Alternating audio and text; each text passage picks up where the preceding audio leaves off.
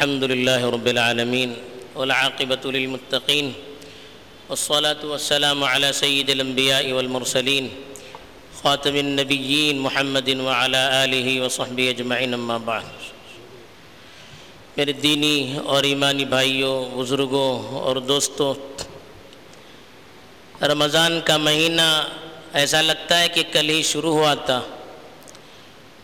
اور آج اس کا آخری جمعہ ہے۔ پتہ نہیں اس کے بعد دو دن بچے ہیں یا تین دن بچے ہیں، یہ مبارک مہینہ پلک جھپکتے ہی گزر گیا۔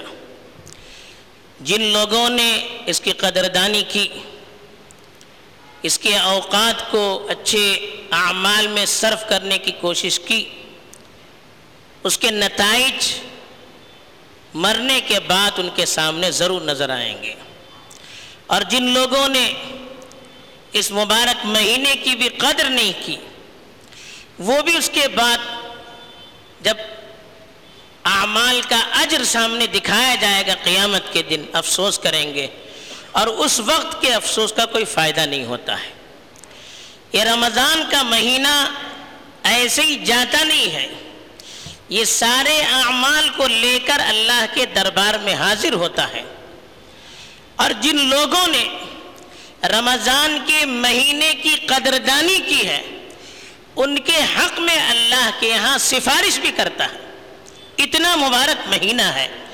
چنانچہ مسند احمد کی ایک روایت ہے، رسول اللہ صلی اللہ علیہ وسلم نے رشاد فرمایا کہ الصیام والقرآن یشفعان، کہ روزہ اور قرآن یہ دونوں سفارش کریں گے۔ یقول الصیام یا ربی منعته الطعام فشفعنی فی روزہ کہے گا، اے میرے پروردگار، میں نے اس شخص کو کھانے پینے سے روکا تھا۔ تو میری سفارش اس کے حق میں قبول کیجیے۔ کیونکہ رمضان میں روزے کی وجہ سے انسان دن بھر کھانے پینے سے پرہیز کرتا ہے۔ تو روزہ کہے گا، میری وجہ سے اس نے اتنی بڑی قربانی دی ہے۔ یا اللہ میری سفارش اس کے حق میں قبول فرما لیجیے ایسے قرآن کے بارے میں بھی کہا جاتا ہے، قرآن بھی کہے گا، منعتہ النوم باللیل فشفعنی فیہ۔ کہ پروردگار، میں نے رات میں اس کو سونے سے روکا۔ یعنی رات بھر بندہ تلاوت کرتا رہا، نماز میں۔ اور نماز کے خارج، نماز کے باہر تلاوت کرتا رہا رمضان کے ایام میں۔ خاص طور پر جو تاغراتیں ہوتی ہیں، لوگ رات رات بھر تلاوت میں گزارتے ہیں، اللہ کے سامنے کھڑے ہو کر گزارتے ہیں۔ تو یہ قرآن کہے گا کہ یا اللہ، میں نے اس کو سونے سے روکا تھا، میری وجہ سے وہ سو نہیں پایا۔ میں اس کے حق میں سفارش کر رہا ہوں، یا رب، میری سفارش اس کے حق میں قبول کر لیجیے۔ حدیث میں آتا ہے کہ ان کی سفارش قبول بھی کی جاتی ہے۔ تو یہ رمضان کا مہینہ اب اللہ کے دربار میں حاضر ہو رہا ہے۔ ہم نے جو اعمال کیے ہیں، وہ ضائع نہیں ہوتے، وہ محفوظ رہتے ہیں۔ وہ اللہ کے دربار میں پیش کیے جاتے ہیں۔ اب اگر کوئی شخص ناقدری کرتا ہے، رمضان کے مبارک مہینے میں اللہ کی رحمتوں سے فائدہ نہ اٹھاتے ہوئے خود کو محروم کرتا ہے، تو حدیث میں آتا ہے کہ اللہ کے رسول صلی اللہ علیہ وسلم نے فرمایا، حضرت جبرائیل نے بدعا کی۔ کہ من ادرک رمضان فلم یف فلم یغفر فابعده الله من ادرک رمضان فلم یغفر له ابعده الله فقلت آمین او کما قال علیہ الصلاة والسلام. کہا کہ جس شخص کو رمضان مبارک کا مہینہ مل گیا اور اس مہینے میں اس نے اپنی بخشش نہیں کروائی تو اللہ تعالیٰ اس کو اپنی رحمت سے دور کرے، اس کو برباد کر دے۔ میں نے کہا، آمین۔ یہ بھی صحیح حدیث ہے۔ ابن حبان نے اس کو نقل کیا ہے۔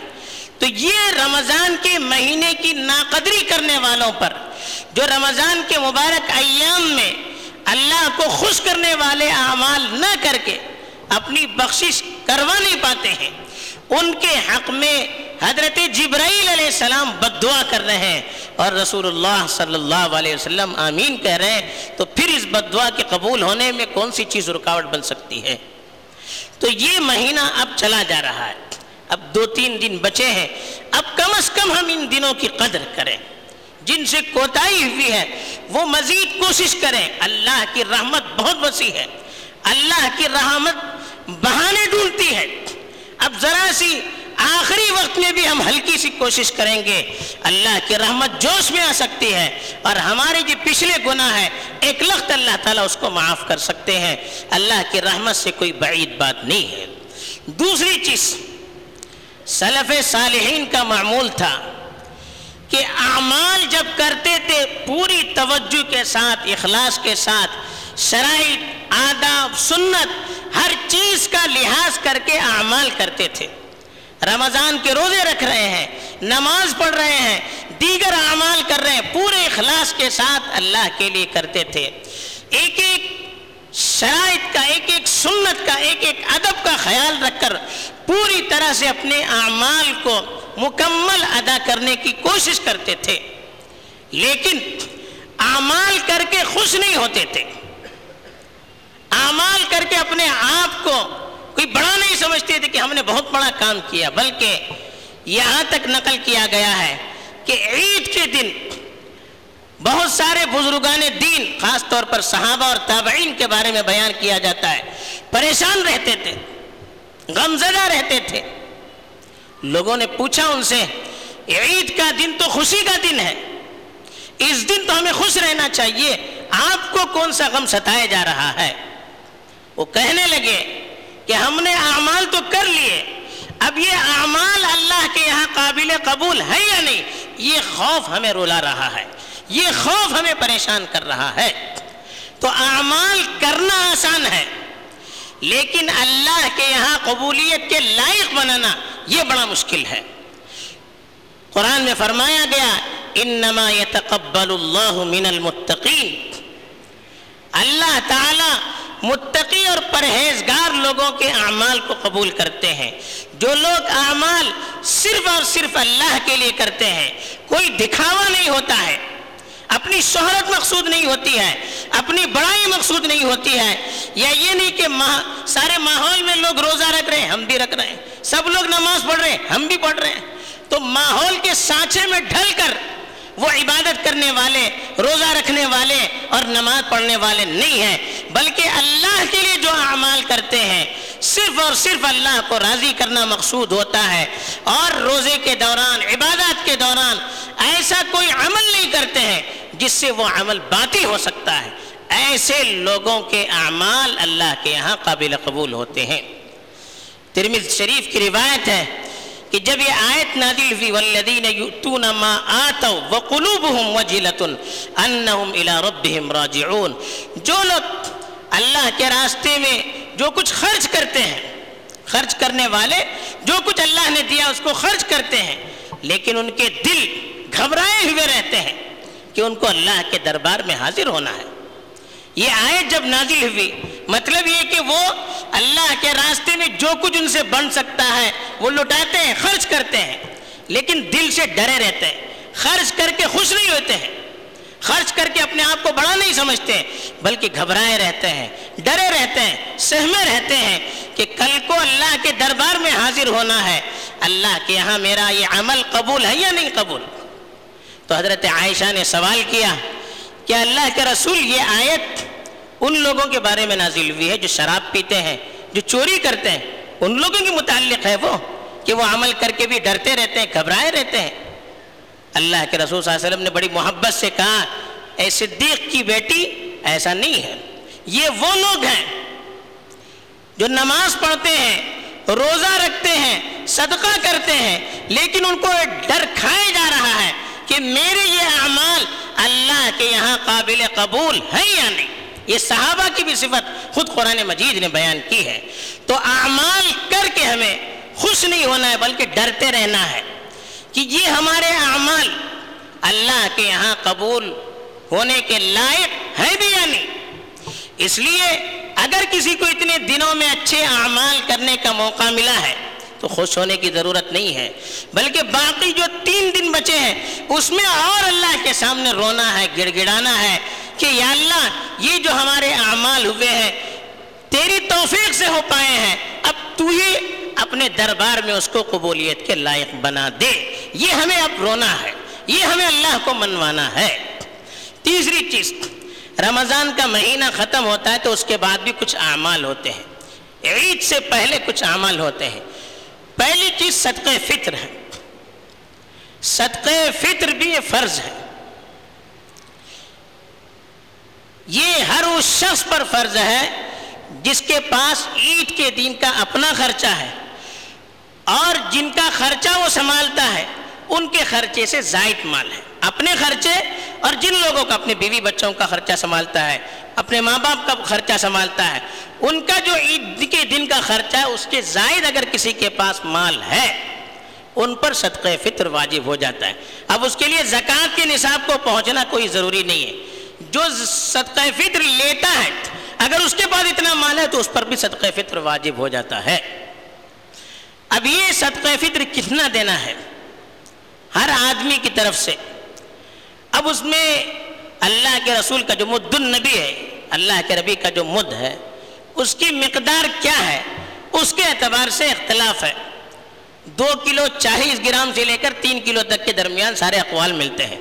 ہمارے یہاں مقامی اعتبار سے ہمارے سابق قاضی مولانا ملا اقبال صاحب رحمۃ اللہ علیہ کی تحقیق کے مطابق دو کلو سو گرام۔ یہ ان کی اپنی تحقیق تھی، انہوں نے مجھے بتایا کہ ہم نے خود اس پہ تحقیق کی ہے۔ تو دو کلو سو گرام ہمارے یہاں مقامی رواج ہے۔ ورنہ دوسری جگہ دو کلو چار سو گرام، کہیں پانچ سو گرام وغیرہ دیے جاتے ہیں۔ یہاں کے مطابق اتنا ہے کم از کم۔ آپ اس سے زیادہ دینا چاہتے ہیں تو اس میں کوئی آپ کو روکتا نہیں ہے۔ کم از کم اتنا ہے۔ دو کلو سو گرام ہر آدمی کی طرف سے دینا واجب ہے۔ اب یہ کب دینا ہے؟ اس کا وقت شروع ہو جاتا ہے عید رمضان کے آخری دن کا جو سورج غروب ہو جاتا ہے، اس وقت سے وقت شروع ہو جاتا ہے۔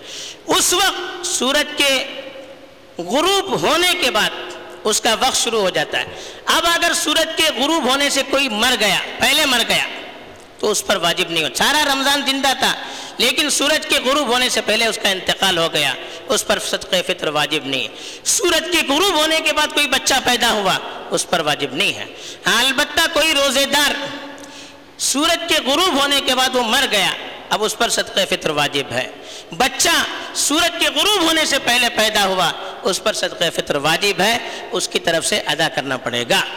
اب ادا کرتے وقت بھی اس کا جو نظام یہاں کیا جاتا ہے فطرہ کمیٹی کی طرف سے، ان کا ساتھ دے اور حقداروں تک اس کو پہنچانے کی کوشش کرے۔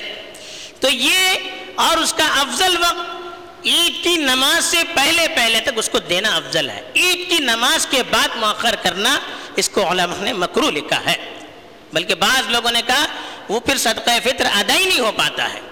اگر آپ رمضان کے چاند کے بعد بھی دیتے ہیں تو آپ کا ادا ہو جائے گا۔ لیکن واجب ہوتا ہے رمضان کے سورج کے غائب غروب ہونے کے بعد سے۔ تو ایک عمل تو یہ ہے، صدقہ فطر کا۔ اس کا ہمیں خیال رکھنا چاہیے۔ اس کی جو حکمت بتائی گئی کہ رمضان کے روزے کے اندر ہماری جو کمیاں رہتی ہیں، ان کی تلافی اس صدقہ فطر کے ذریعے سے ہو جاتی ہے۔ روزہ رکھ کر ہم نے کوئی غلط کام کیا یا کوئی ایسی ہم سے غلطی صادر ہو گئی، ہمیں احساس بھی نہیں ہے۔ اب یہ صدقہ فطر دیں گے اللہ اس کی برکت سے اس غلطی کو، اس کوتاہی کو دور کریں گے، اس کی خانہ پوری ہو جائے گی۔ ایسی ہی دوسری جو اس کی حکمت بیان کی گئی ہے، وہ ایک عید کے دن غریب سے غریب لوگ بھی خوش ہو جائیں۔ وہ بھی پیٹ بھر کر اچھا کھانا کھا سکیں۔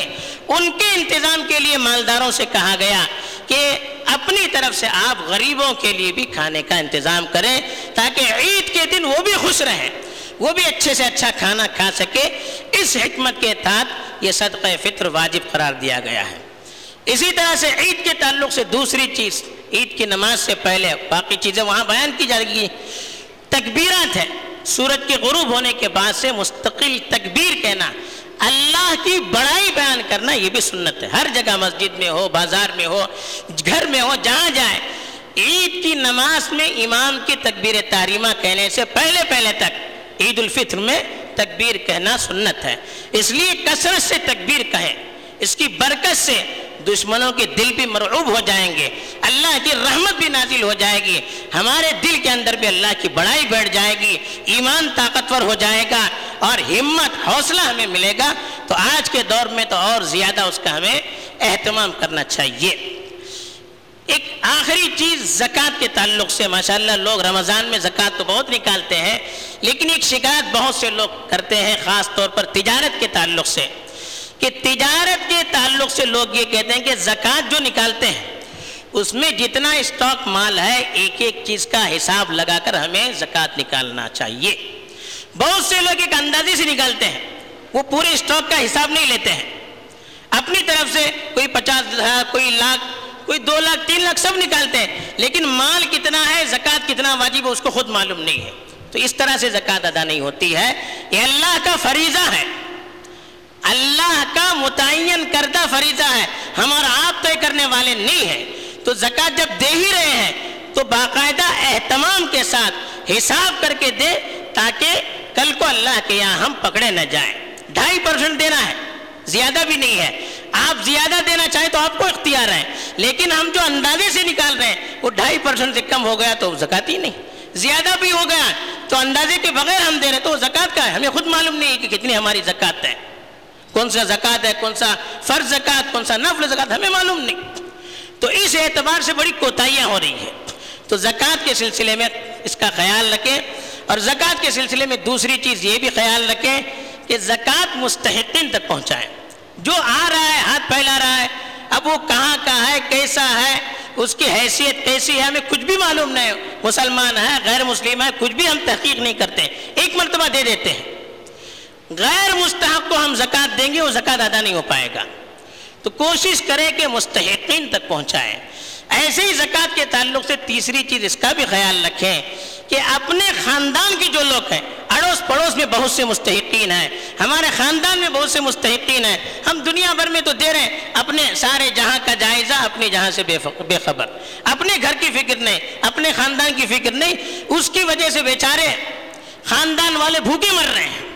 ایسے کتنے خاندان آج بھی ہیں۔ ہم کوشش کریں ان تک پہنچا، آئے گے نہیں آپ کے۔ عزت دار لوگ آپ کے قدموں کے پاس نہیں آئیں گے، ہمیں ان کے قدموں کے پاس جانا پڑے گا۔ اگر ہم چاہتے ہیں کہ ہمیں زیادہ ثواب ملے، ہمیں زیادہ ثواب ملے، ہماری زکوٰۃ اللہ کے یہاں بڑی اہتمام سے قبول کی جائے تو ہمیں اہتمام سے ان کے پاس جانا چاہیے اور قبول کرنے پر ان کا شکر ادا کرنا چاہیے کہ آپ نے یہ چیز قبول کر کے ہمیں ثواب کا مستحق بنا دیا۔ تو یہ چند چیزیں تھیں رمضان کے آخری ایام کے سلسلے میں۔ ہم ان کی کوشش کریں۔ اللہ تعالیٰ مجھے بھی توفیق دے، آپ کو بھی توفیق دے، آمین۔ وآخر دعوانا الحمد للہ رب العالمین۔